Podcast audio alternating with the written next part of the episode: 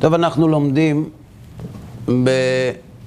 בסדרת השיעורים שלנו בעקבות התורה שבעל פה, ואנחנו עסוקים בספרו של רבי דוד ניטו, כוזרי שני, ואנחנו מצויים בהקדמתו, ובשיעור הקודם הסביר לנו אה, רבי דוד ניטו, עליו השלום, מה היה מעמדה של התורה בימי בית ראשון, מעמדם של החכמים, מעמדה של התורה שבעל פה, ולימד אותנו שבימי רבי יוסי בן יועזר חל שינוי משמעותי במעמדה של התורה שבעל פה, כשאנחנו יודעים על ירידה רוחנית, סוג של הסתלקות של הנוכחות האלוהית שהייתה קיימת בבית ראשון, נסתלקה בבניין בית שני ונסתלקה עוד יותר עם מותו של שמעון הצדיק. ברור לנו שכיוון שאנחנו יודעים שהמצב הגשמי הוא תולדה של הרוחני, כפי שכותב מהר"ל מפראג בבאר הגולה, כשהוא עוסק במדרש החכמים ובאגדות, והוא כותב על העובדה שחז"ל אומרים מה גורם לקשת, ועל דברי הטבעיים שלועגים לדברי חז"ל ונותנים סיבות טבעיות להתרחשויות הגשמיות, כמו רעידות האדמה, הקשת, הבצורת וכולי. כותב מהר"ל מפראג, כי לא באו החכמים לדבר מן הסיבה הטבעית. כשחז"ל נותנים סיבות לאירועים טבעיים, הם בכלל לא מתיימרים לתת סיבה טבעית לאירועים, כי קטון ופחות הסיבה הטבעית, והוא יאה לחכמים או לרופאים. וחז"ל מדברים במה שמחייב הטבע. כלומר, כשחז"ל מדברים על תהליכים שמתרחשים בעולם הזה, הם לא נותנים את הסיבה הטבעית. מי שמחפש את הסיבה הטבעית, הם שולחים אותו לחכמים או לרופאים. חז"ל אומרים, מדוע המצב הזה מתאפשר? מה הסיבה הרוחנית שהיא המקור והשורש לגילוי הטבעי של המצב הרוחני בעולם? ולכן, כשאנחנו מדברים על מעמדה של התורה שבעל פה, ואנחנו מסבירים שהמצב הרוחני, כלומר הנוכחות, השפע האלוהי מצטמצם לקראת בית שני, ברור שתהיה לתופעה הזאת השפעה גם על המצב הגשמי והטבעי, גם על דעות בני האדם. ולמדנו שהיו שתי תקופות, הסתלקות הנבואה בבית שני ופטירתו של שמעון הצדיק. כלומר, פטירתו של שמעון הצדיק בעצם אה, מציינת סילוק כמעט מוחלט של השפע האלוהי ושל הנוכחות האלוהית בימי בית שני. סוג של יתמות רוחנית. מה הביטוי הגשמי לזה? כותב רבי דוד ניטו, עד, המצב הזה החזיק עד אשר פרחה צרעת צדוק ובייטוס בימי בית שני, תלמידים חולקים על רבם, עבדים המתפרצים אשר פרקו מעליהם עול מלכות שמיים, תורה שבעל פה. הסברנו, חז"ל אומרים שתלמידיו של אנטיגונוס היו ראויים לנבואה. עכשיו שאלה, מי נמצא במצוקה גדולה יותר? על מי סילוק הנוכחות האלוהית משפיע בעוצמה יותר גדולה? על מי שמעולם לא היה מחובר או על מי שהיה מחובר ונתנתק. כשחז"ל אומרים שתלמידיו של אנטיגונוס היו ראויים לנבואה, הם בעצם מספרים לנו בעקיפין מה היה שורש המצוקה של צדוק ובייטוס. אם האדם ראוי לנבואה, ואנחנו יודעים מה כותב הרמב"ם על התנאים כדי שיהיה אדם ראוי לנבואה, לא מדובר על אנשים פשוטים. כלומר, הניסיון לייחס לצדוק ובייטוס איזה סוג של מרד פוליטי, זה מתאים לאקדמיה. אבל אם חז"ל אומרים שצדוק ובייטוס היו ראויים לנבואה, הם לא אומרים את זה על צדוק ובייטוס, הם אומרים את זה על תלמידיו של אנטיגונוס. אבל זה לא משנה, מדובר בקבוצה של תלמידים שגם אם לא צדוק ובייטוס, אבל החברים שלהם היו ראויים לנבואה. למי יותר קשה? אני, בואו בוא ניקח את זה להיום, בסדר? תשעה באב. בתשעה באב אנחנו אמורים להתאבל על חורבן בית אלוהינו ועל כך שלא נבנה בית המקדש בימינו, כפי שכותב הרמב"ם להלכה, שאם היינו חיים אז, הוא היה נחרב בגללנו. על מעשה אבותינו שהיו כמעשינו עתה. זאת אומרת, אל תזלזל בקודמים, כי אם היית חי אז, המעשים שלך היו פועלים את אותו דבר. ואנחנו אמורים להתאבל. וכשאנחנו אמורים להתאבל, אנחנו מגיעים עם כל התובנות שלנו לבית הכנסת לקרוא את הקינות. ועל מה אנחנו חושבים כשאנחנו קוראים את הקינות? על העובדה שמדינת ישראל קמה, ושהכותל בידינו, ושברוך השם יש לנו צבא שמסוגל להגן עלינו בכוחות עצמנו, ושוב אנחנו לא נתונים לחסדיהם של אחרים. ואה, נכון, זה נכון, בית המקדש עדיין לא נבנה. סוג של מותרות. מי שהימצאותו של בית המקדש לא משפיעה על היום-יום שלו, קשה לו מאוד להתאבל על חורבן בית המקדש. זה הכי טבעי והכי אנושי שיכול להיות.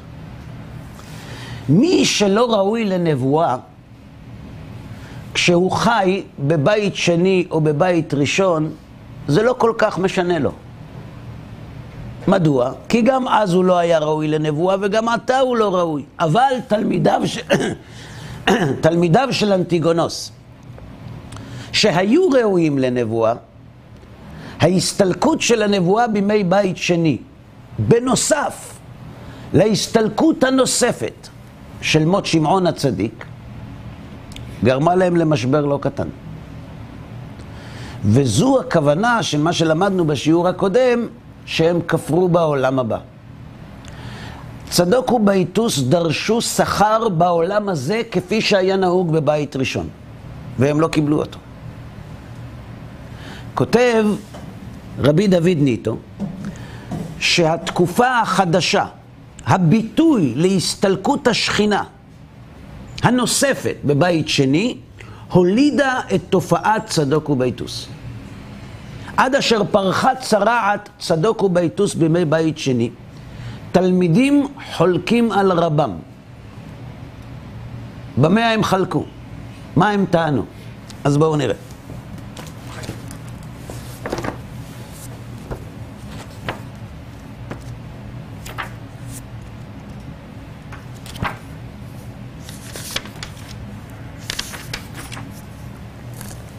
כותב הרמב"ם,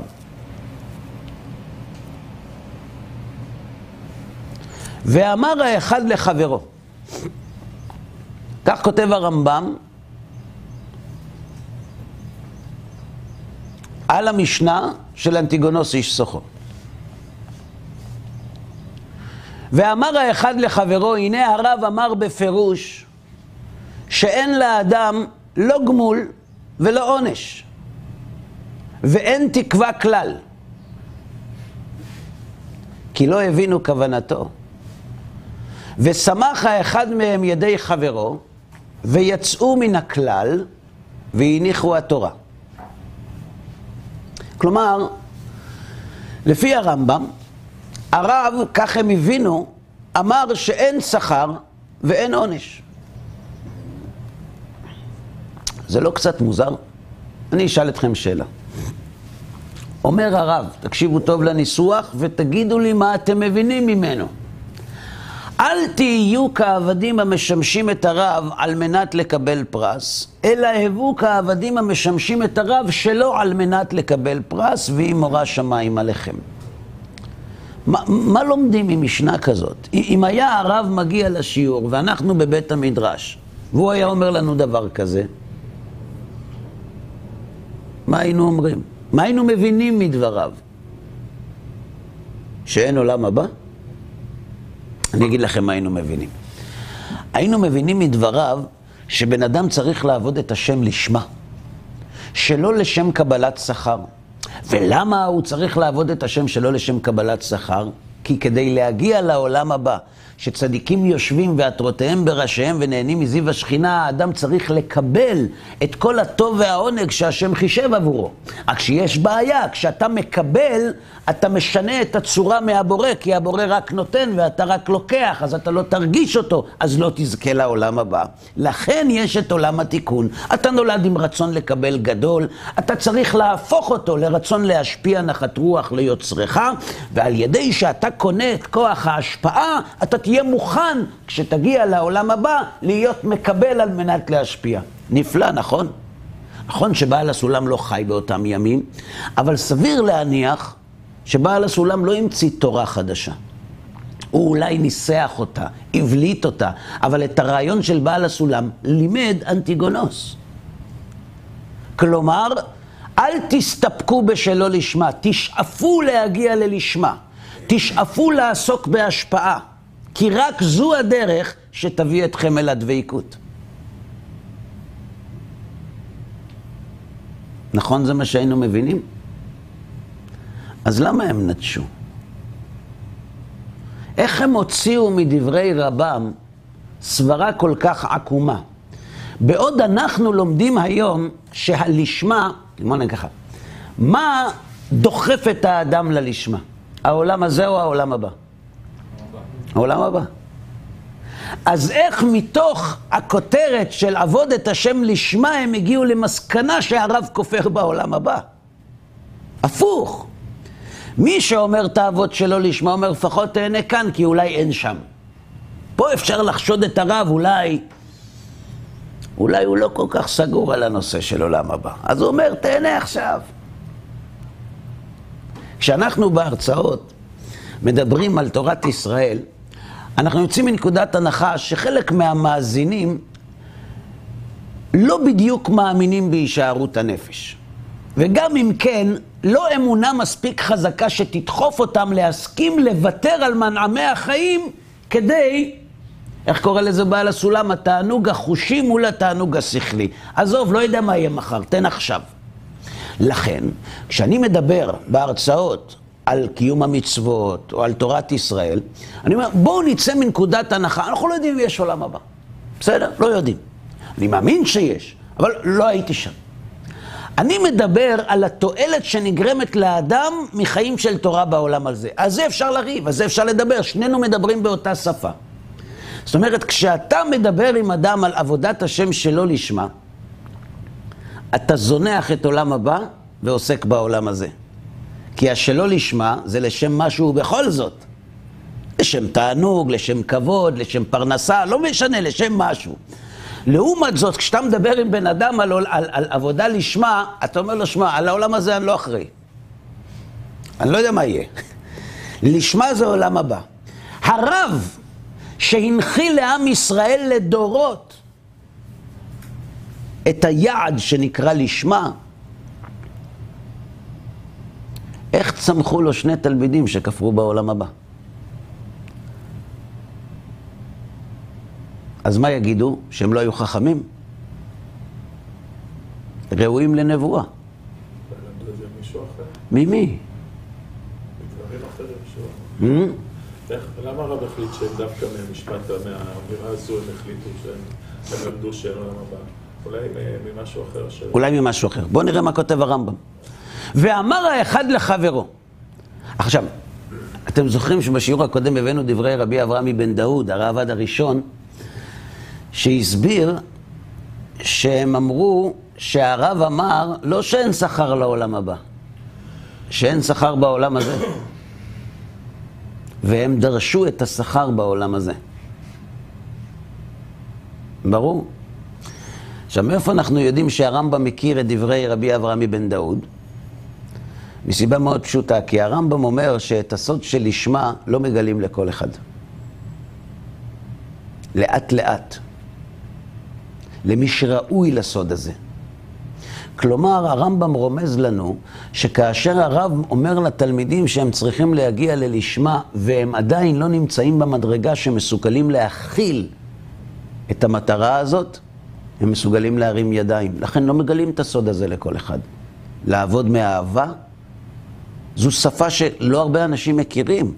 אם תגיד לבן אדם תעבוד ולא תקבל שום שכר, הרי מה הטיעון של אנשים על צדיק ורע לו? מה הטיעון שלהם? הקדוש ברוך הוא לא הבטיח לך כלום. מהר"ל כותב, למה צדיק ורע לו? למה לא? מה זאת אומרת למה לא? כי, כי הוא צדיק, אז צריך להיות לו טוב. למה צריך להיות לו טוב? מישהו התחייב על זה? למה צריך להיות לו טוב? כתוב על כלל הציבור, אם בחוקותיי תלכו, לא כתוב על היחיד. רמב"ן כותב שההבטחות שנאמרו בפרשת בחוקותיי נאמרו לציבור, נאמרו לכלל, אבל גם כשילכו בחוקות השם לא יהיו עניים. אפס כי לא יהיה בך אביון. אז בואו נניח עכשיו שכל עם ישראל מקיימים מצוות. כולם. ואז יבוא אני לראש הישיבה ויגיד לו, סליחה, כתוב אם בחוקותיי תלכו, אכלתם לחמכם לשובע. איפה אני, איפה אני, ב... איפה אני בסיפור? אז מה הרב יענה לו? זה נאמר על הכלל, זה לא נאמר על הפרט. תמיד יהיו פרטים שיהיה להם סבל. רק שהצלחת האומה ככלל תהיה כל כך בולטת, שראו כל עמי הארץ כי שם השם נקרא עליך ויראו ממך. אבל לא הבטיחו שלכולם יהיה טוב. מה גורם לאנשים לחפש את הטוב לצדיק? מי, מי אמר להם שכך אמור להיות? כי האינטואיציה, החשיבה הפנימית, ההרגשה הפנימית של האדם אומרת לו שמי שעושה את רצון השם צריך להיות לו טוב. טוב פה, יש גם שם, גם שם, אבל קודם כל טוב פה. אומר הרמב"ם, להגיד לבן אדם שהוא צריך להתעלם מהטוב של פה ולעבוד את השם לשמה, זו שפה שלא כל אדם מסוגל להבין. ואם אתה מלמד מישהו דבר שהוא לא מסוגל להבין, זה נקרא אורות גדולים בכלים קטנים. זה גורם לשבירת הכלים, זה גורם לנפילה עצומה, לייאוש גדול, לחורבן.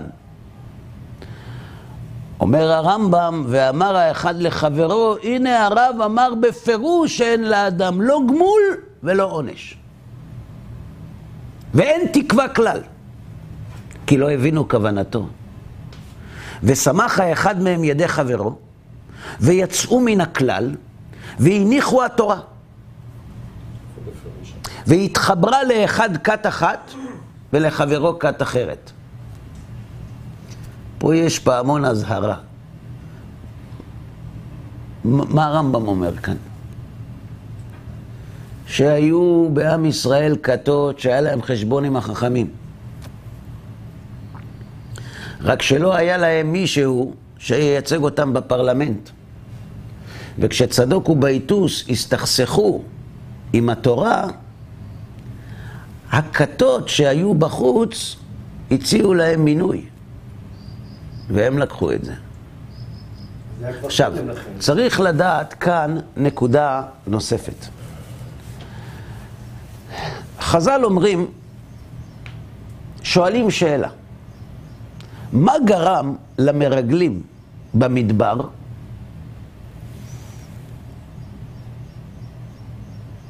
להוציא דיבה רעה על ארץ ישראל?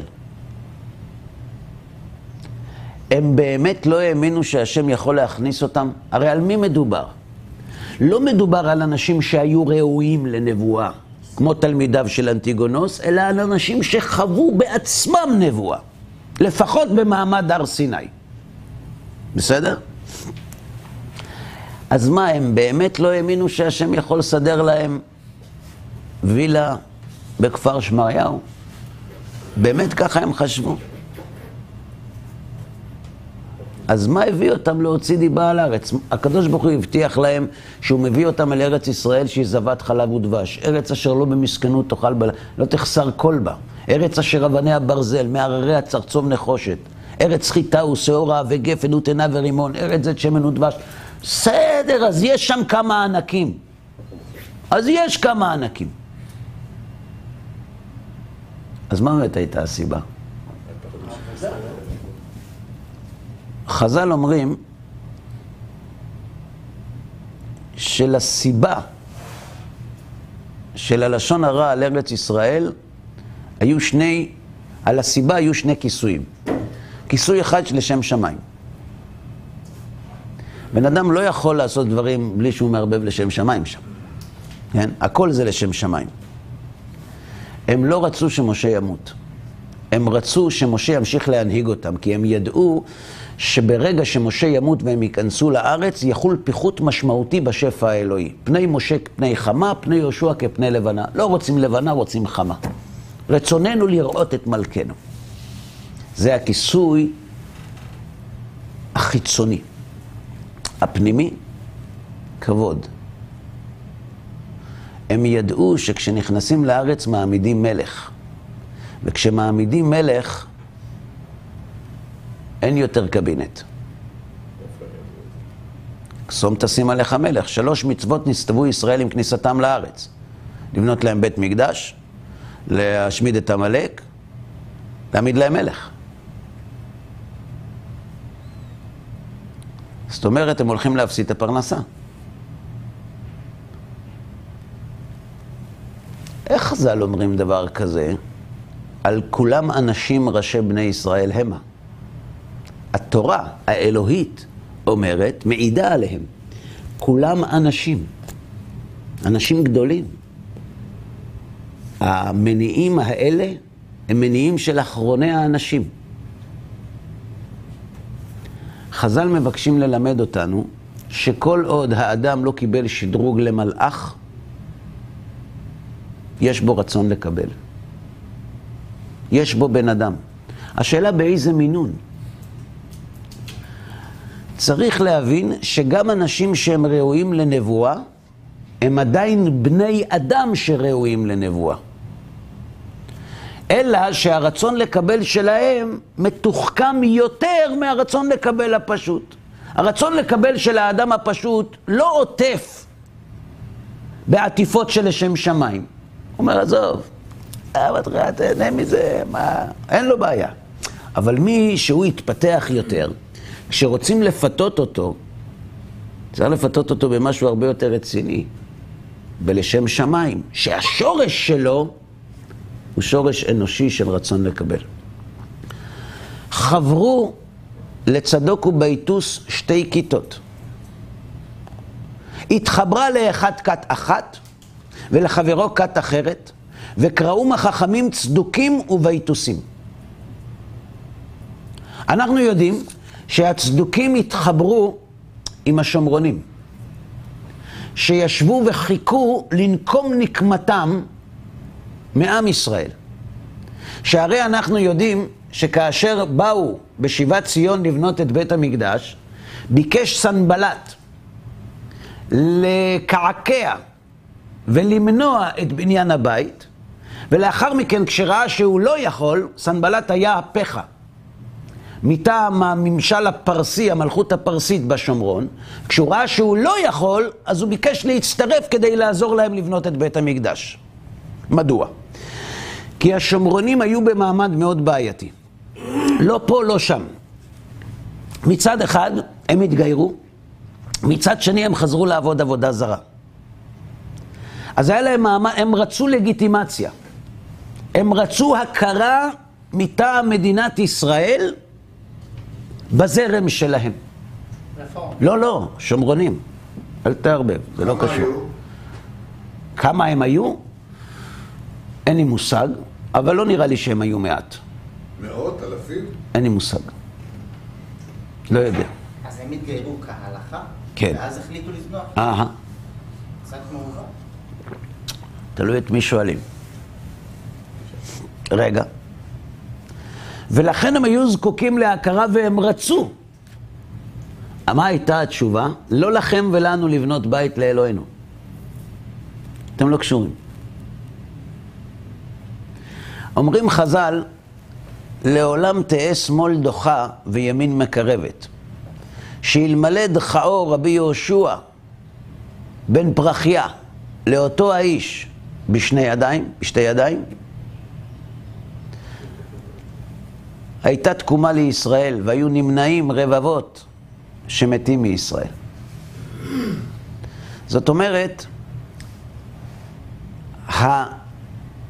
התאווה לנקום ולהזיק ולהוכיח כשאתה נדחה יכולה לפעמים להוביל את האדם כל החיים. להוכיח, יש אנשים שבילדותם מישהו פגע בהם, אמר להם שהם אפסים, אמר להם שהם לא שווים, שהם לעולם לא יצליחו, וכל החיים האמירה הזאת היא הדלק שהם יוכיחו לעולם שהם הצליחו. למרות שאם לא היו אומרים לו את האמירה הזאת, הוא היה חי חיים אחרים לגמרי. זאת אומרת, לפעמים אדם מוותר על חיים שלמים, רק כדי להוכיח למישהו שקיים בדמיון שלו, שהוא מסוגל, שהוא הצליח. אם לא היו אומרים לו כלום, יכול להיות שהיה בוחר סגנון חיים אחר לגמרי. הרבה פחות ראוותני, הרבה יותר פשוט, הרבה יותר בצד, אבל אני אראה להם. גם לנשיא ארצות הברית מישהו אמר שהוא לא יהיה נשיא. והשפיל אותו בפומבי, ולעג לו, בדיוק באותו חדר שבו הוא יושב היום. אני אוכיח. כלומר, שהשומרונים ישבו בפינה וחיכו לשעת הכושר, ואז הגיעו צדוק ובייטוס. עכשיו צריך להבין מי הם היו, מה היה המעמד שלהם. אומר הרמב"ם, וכאשר לא היו יכולים לקבץ הקהילות, לפי מה שהגיע להם מן האמונה, ושזאת האמונה הרעה תפריד הנקבצים, כל שכן שלא תקבץ הנפרדים. מה הרמב"ם מתכוון בלשון הזאת? אני קורא שוב. וכאשר לא היו יכולים לקבץ קהילות, למה הם לא היו יכולים לקבץ סביבם אנשים? למה המפלגה שלהם לא הייתה אטרקטיבית? לפי מה שהגיע להם מן האמונה. שזאת האמונה הרעה. איזו? שאין שכר. ועונש. תפריד הנקבצים. מה פירוש? בה. לא למה? היה כסף לשלם. Hmm? לא היה כסף לשלם. למה? למה? לג'ובים. גם לא, בתוכם יהיה... כאילו. התשובה היא כזאת. מה מקיים את המוסר? כדאי. השכר והעונש. לא ראינו אנשים שנכנס להם מיליון שקל לחשבון והם אה, החזירו אותו כי זה לא מתאים. הבנק טעה, זה לא מתאים, זה, זה לא מוסרי לקחת מבנק כשלא מגיע לך. רק לא מותר לקחת ממך כשלא מגיע לו, אבל לך זה לא מוסרי לקחת ממנו. ואז הוא הולך ומחזיר את הכסף. למה לפי דעתכם הוא מחזיר את הכסף? אז אמרה לי מישהי שזה קרה לה. אמרה לי מישהי בסמינר בארצות הברית, היא תכננה לצאת עם בעלה לחופשה, היא מגיעה לבנק, מושכת מה, מה-ATM עם הכספומט, היא מושכת כסף, היא רואה שיש לה עוד 20 אלף דולר בחשבון. הם לא ישנו כל הלילה. יום שני על הבוקר היא בבנק, היא אומרת, תראו, יש פה 20 אלף דולר, לא שייכים לי, תיקחו אותם. בדקו, בדקו, אמרו לה, מצטערים גברת, זה שלך. בדקנו, הכל בסדר בספרים. היא אומרת להם, אבל זה לא נכון, זה לא שלי! אמרו לה, נבדוק שוב. במשך תקופה היא מתקשרת, הולכת לבנק, מתחננת שיקחו ממנה את הכסף, והם לא רוצים. בסוף היא התייאשה, אבל היא לא נגעה בכסף. אחרי איזה חודש, מתקשרים אליה מהבנק, מבקשים ממנה לבוא, אומרים לה, תראי, אנחנו מצאנו את התקלה, מצאנו את הטעות, אנחנו מאוד מאוד מעריכים את היושרה שלך, את ההתעקשות שלך שהכסף לא שלך. בזכותך, הכסף יחזור לבעליו. ושאבו לה את הכסף מהחשבון. אתם יודעים מה היא אמרה לי? נראה לך שאני בן אדם מוסרי, היא אומרת לי. אני יודע את האמת. אם הייתי בטוחה שבחיים אף אחד יותר לא יבקש ממני את הכסף הזה, הייתי גומרת את הכסף. חברים יקרים, המוסר יכול להתקיים כל עוד יש מקל וגזר באזור. כי האדם בבסיסו הוא לא מוסרי. הוא נהנתן. יש לו רצון לקבל. עכשיו, אם באים אנשים ואומרים, חברים, אין שכר ועונש. אם אין שכר ועונש, אז לשם מה העבודה? אם קיום המצוות לא מוליד שכר, אז למה לקיים מצוות? לכן הפילוסופים הם בודדים. הפילוסופים אומרים שצריך לקיים את החוק בגלל החוק, בגלל האמת. אבל האמת לא דוחפת אנשים לעשות את הדברים בגלל האמת. הם רוצים שכר. כותב בעל הסולם בספר, בהקדמה לפנים מאירות, שהמוסר של בני האדם, החיובי והשלילי במעשי בני האדם תלויים במה? בתועלת שנגרמת לחברה מן המעשים הללו. אין דבר כזה ערך חיובי אובייקטיבי. לא קיים. החיובי והשלילי הם תמיד סובייקטיביים. למשל, מידת האמת. כולם מחנכים לאמת, בעיקר התקשורת. כולם בבית המשפט, כולם מחנכים לאמת. לומר, לומר אמת זה חשוב, זה דבר, זה ערכי מאוד להיות איש אמת. מה באשר לאיש אמת שאומר לאנשים, ליד אנשים, מה הוא חושב עליהם? בשם האמת. לא, זה לא בסדר. אז רגע, אז לא מבין, אמת וכל האמת ורק האמת, זה רק בית משפט?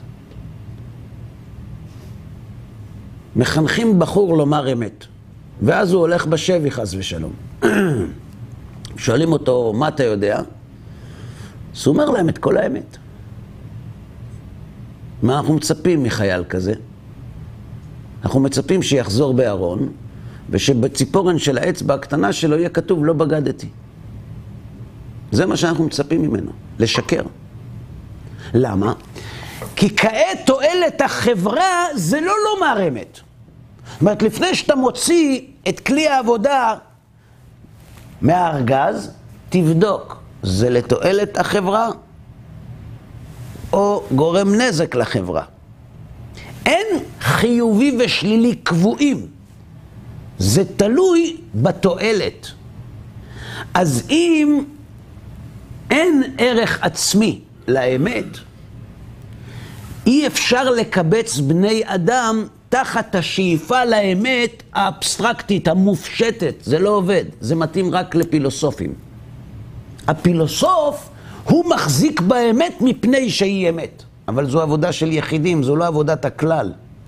והרמב"ם שקצת הבין בפילוסופיה, אומר הרמב"ם שזאת האמונה הרעה תפריד הנקבצים.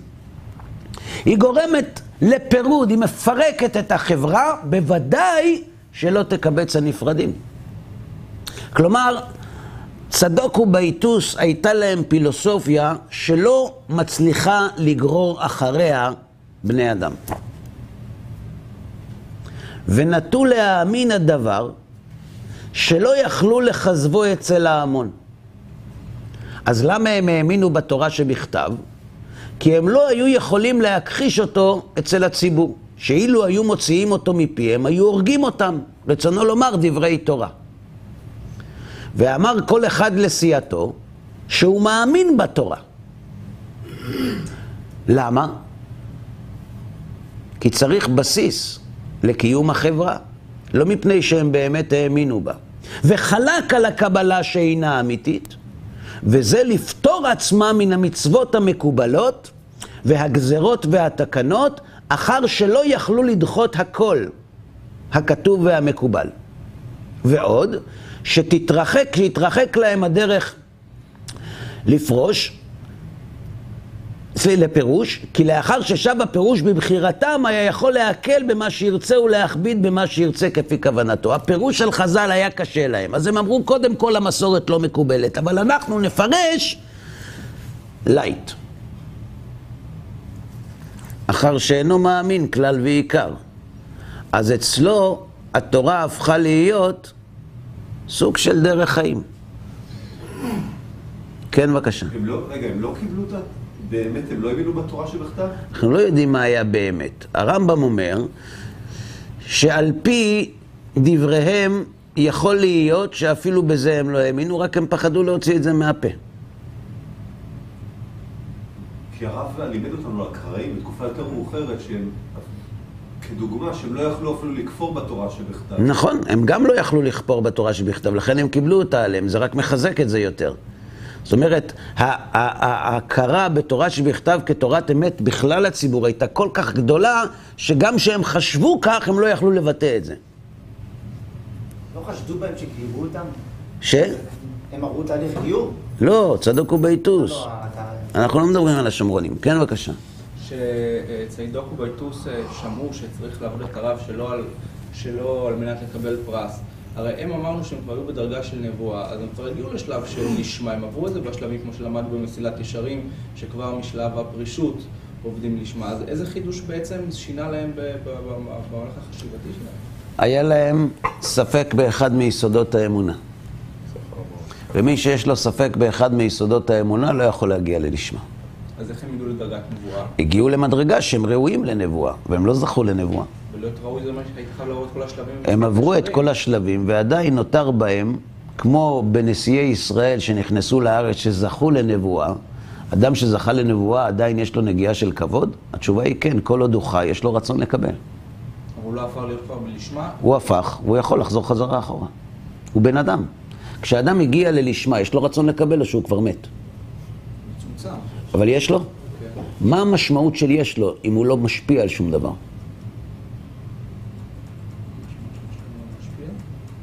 מה המשמעות של המונח כל הגדול, המושג כל הגדול מחברו יצרו גדול ממנו? זה עד הלשמה. אדם שהגיע ללשמה זהו, זה נגמר. כל עוד האדם חי, יש לו רצון לקבל. צופה רשע לצדיק ומבקש להמיתו. ואם כתוב בתורה לפתח חטאת רובץ, זה אומר שהאדם לא משתחרר מן היצר עד שהרצון לקבל מתבטל, דהיינו במוות. טוב, אז אנחנו מבינים שצדוק ובייטוס החליטו לפרוש. עכשיו אנחנו צריכים להבין עוד נקודה. מה קרה באותה תקופה? והמטרה שלנו זה להגיע לאחד הכהנים הגדולים ששמונים שנה שימש בכהונה ויצא בסוף צדוקי.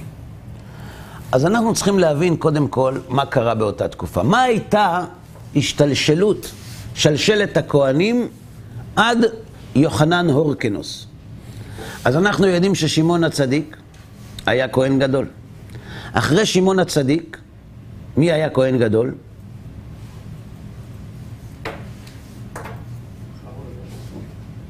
מי? אלעזר. אלעזר אחי שמעון, שיש אומרים שהוא רבי אלעזר בן חרסום. בסדר? אז הוא היה גם כן כהן מן הפרושים, נכון? מי היה אחרי אלעזר? אה? אחרי אלעזר, מי היה? מנחם. ואחרי מנחם היה חוניו, בנו של שמעון הצדיק. אפשר להביא מסכת מנחות רגע? כן, חוניו בן שמעון הצדיק. שהקריב מחוץ לבית המקדש? מה זה? שהקריב מחוץ לבית המקדש, לא זה זה? כן. שני בניו של שמעון הצדיק נתווכחו ביניהם מי ימשיך את הכהונה הגדולה. יש שם מסכת מנחות?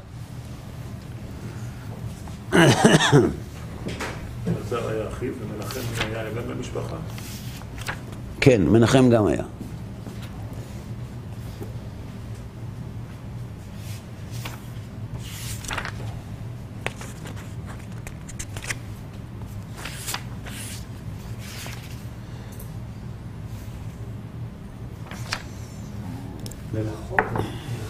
מנחות, מנחות.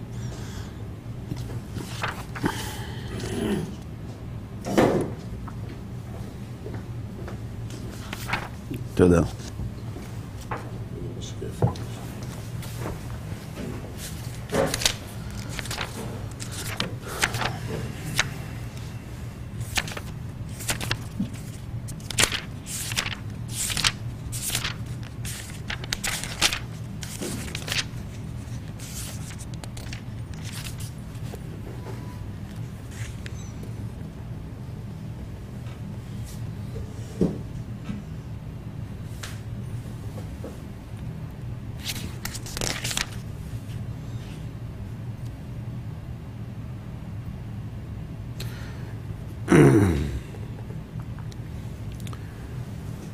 אומרת הגמרא במסכת מנחות. אותה שנה שמת שמעון הצדיק, אמר להם, שנה זו הוא מת. זאת אומרת, שמעון הצדיק הודיע שהוא פורש. אמרו לו, מניין אתה יודע? אמר להם, כל יום הכיפורים נזדמן לו זקן אחד לבוש לבנים, ונתעטף לבנים, ונכנס עמו, ויצא עמו, ושנה זו נזדמן לו זקן אחד לבוש שחורים, ונתעטף שחורים, ונכנס עמו, ולא יצא עמו. לאחר הרגל חלה שבעת ימים ומת. ונמנעו אחיו הכהנים מלברך בשם, בשעת, מלברך בשם. זאת אומרת, לא בירכו בשם השם בגלל האבלות.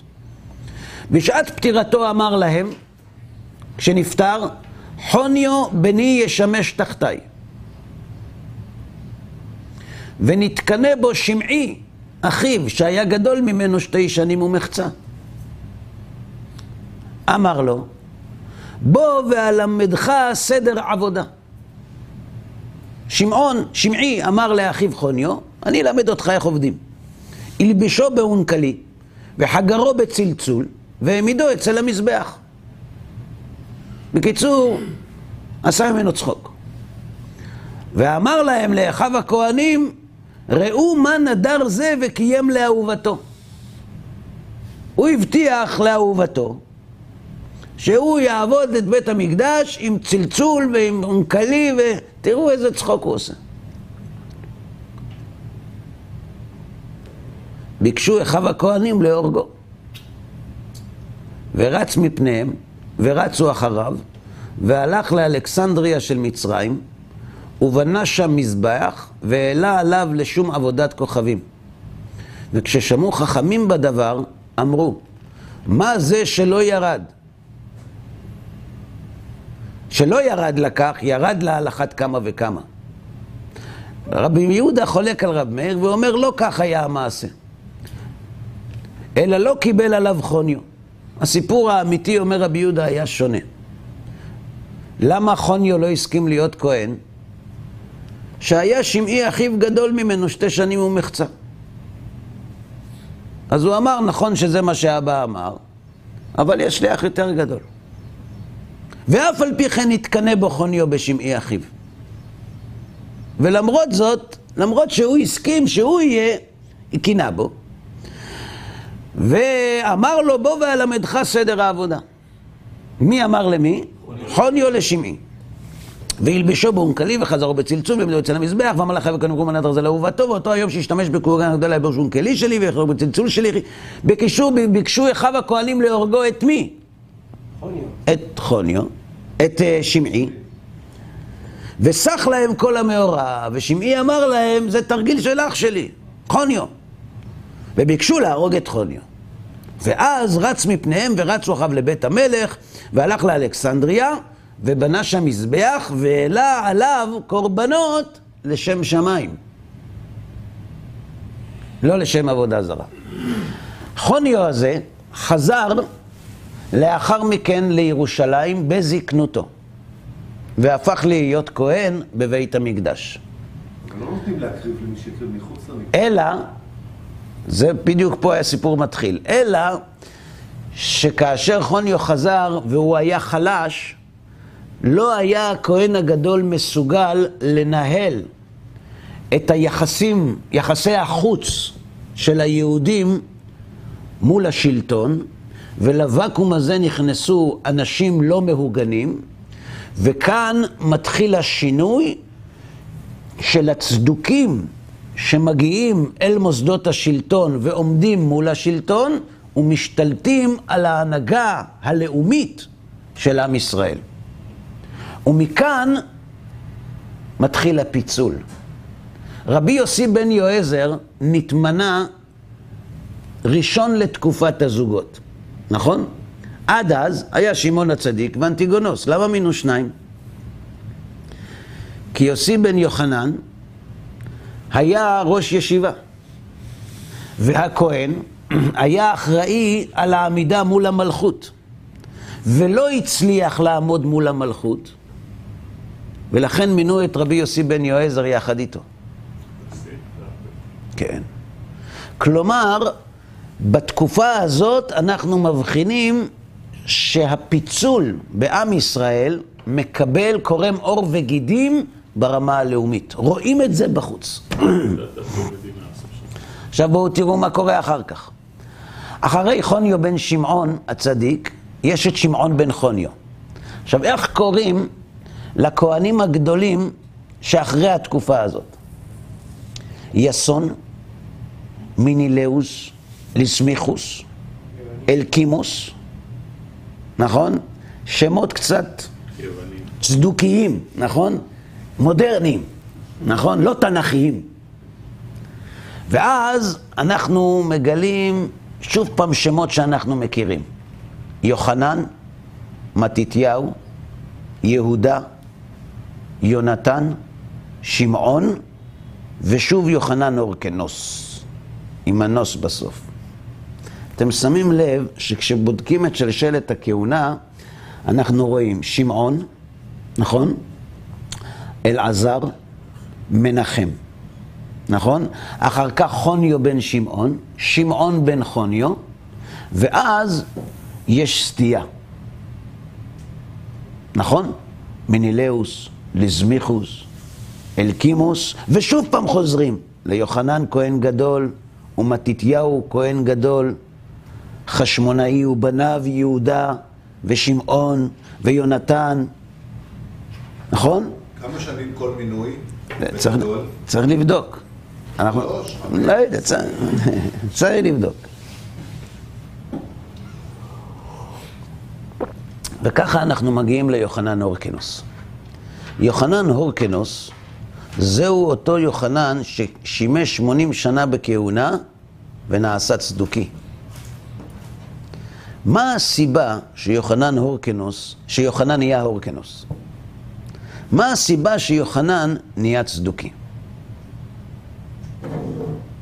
אז יש כמה הסברים. הארי הקדוש כותב שיוחנן נעשה צדוקי מפני שאכל קודשים שלא בכוונה. זאת אומרת, הוא אכל קודשים בלא כוונה נכונה, והנזק הרוחני הזה גרם לו בסופו של דבר להיות צדוקי. אז אפשר לומר שהארי מציג את הסיבה הרוחנית להפיכתו של יוחנן הורקנוס לצדוקי. מה עשה יוחנן הורקנוס אחרי שהוא נהיה צדוקי? אה? בואו תראו.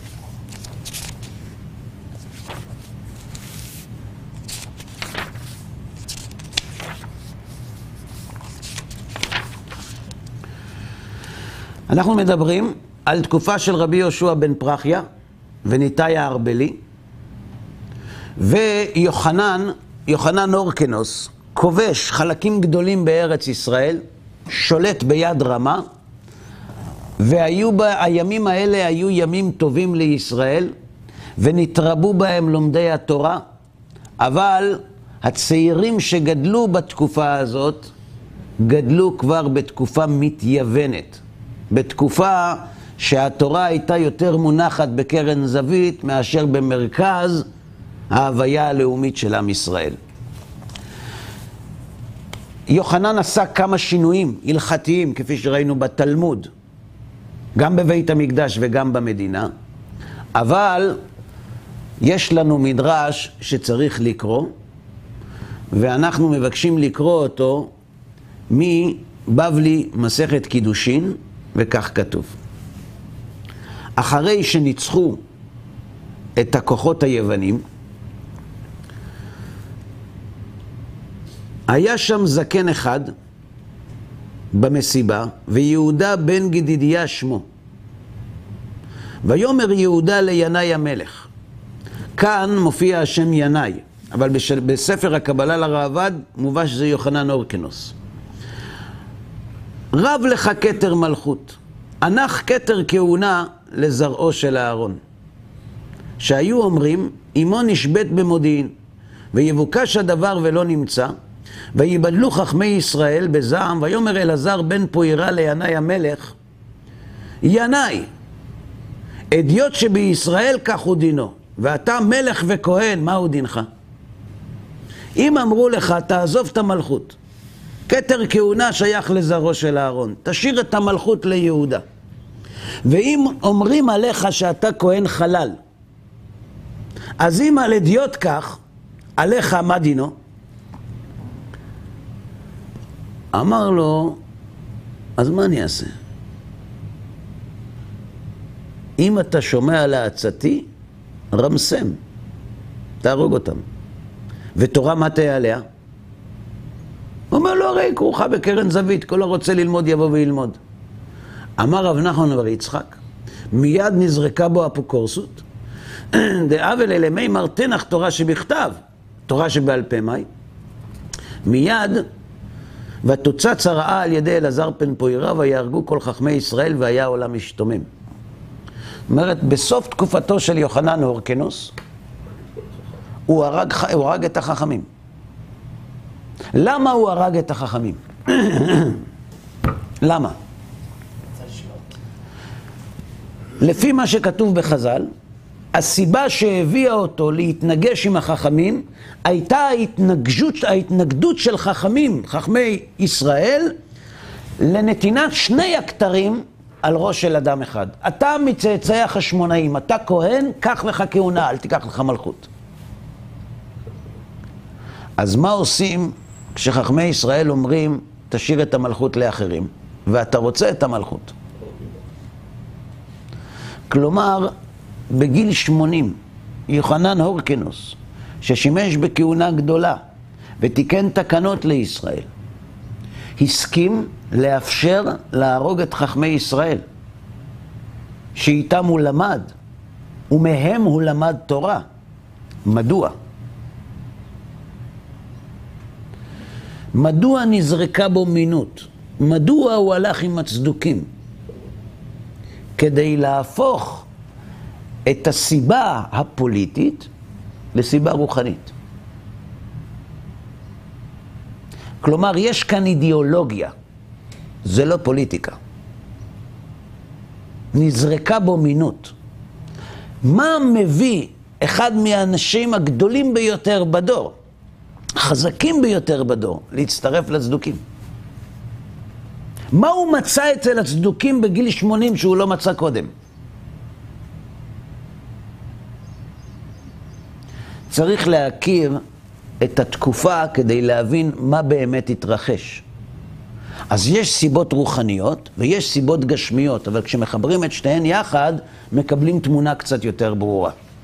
מתקופתו של יוחנן אורקינוס, לאחר מכן יש לנו את יהודה ואת ינאי, שרדף גם הוא את החכמים, וברחו החכמים למצרים, לאלכסנדריה, ורק שמעון, רק שמעון נשאר, רבי שמעון בן שטח נשאר, כי הוא היה אחיין של המלכה, ולאחר מכן חזרו, אבל אתם שמים לב שתקופת הצדוקים באה והולכת, באה והולכת, כשהצדוקים לפעמים סמוכים על שולחן השלטון, ולפעמים נדחקים. למה למדנו את כל זה? בשביל הקטע הבא. אז יחלק העם לאגודות אגודות. אז חרב פתחו רשעים, לטבוח ישרי דרך. על מה מדובר? על יוחנן אורקנוס ועל ינאי המלך. ואיש כי יכה כל נפש אדם צדיק, וישר, וישר שפעת גמולים, יכסו בכל רינה ותודה. אז יגורו מלחמות הפרושים נגד הצדוקים להיקהל ולעמוד על נפשם ליום קרב ומלחמה. כי אמרו, שנאה תעורר מדנים, ונסבו עלינו והכריתו את שמנו מן הארץ. כלומר, הפרושים היו במצב של מצוקה גדולה. כמעט ולא נותר מי שיגן על המסורה המקורית של תורת ישראל. ואף כי אחרי אשר הצדוקים מילאו כל ארץ ישראל חללים. חללים בדעת וחללים בגוף. גברה יד הפרושים עליהם. בסופו של דבר, הצדוקים הפסידו. למה? יש סיבה רוחנית וסיבה גשמית. הסיבה הרוחנית כי האמת בסופו של דבר מנצחת, והסיבה הגשמית, מה שסתם את הגולל על הצדוקים היה חורבן בית המקדש. צריך להבין, הצדוקים היו כהנים. זאת אומרת, כל הסמכות והכוח שהיה להם היה סביב בית המקדש. ברגע שאין בית מקדש, מה נשאר? תורה. מי שמחזיק בתורה נשאר, מי שלא מחזיק בה מתבולל, והכותרת הזאת קיימת גם היום, נכונה גם היום. כשאין מדינה,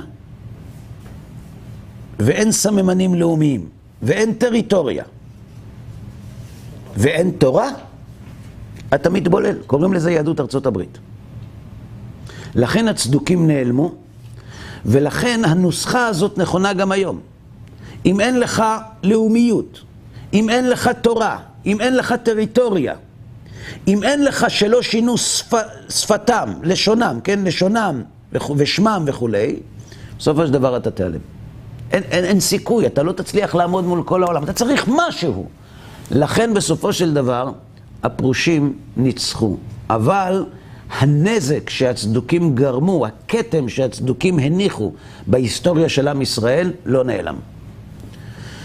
כי עדיין עם כל זה לחלוכית שלהם קיימת, עד אשר גלה יקרנו ונוטל כבוד מבית חיינו, ואז ספו תמו גם הם מבלעות הפיזור והטלטול, וימעטו וישוחו ורוח עברה, ויבערם כמוץ יסוער מגורן ולא נודע מקומם איה. חורבן בית המקדש חיסל אותם. אבל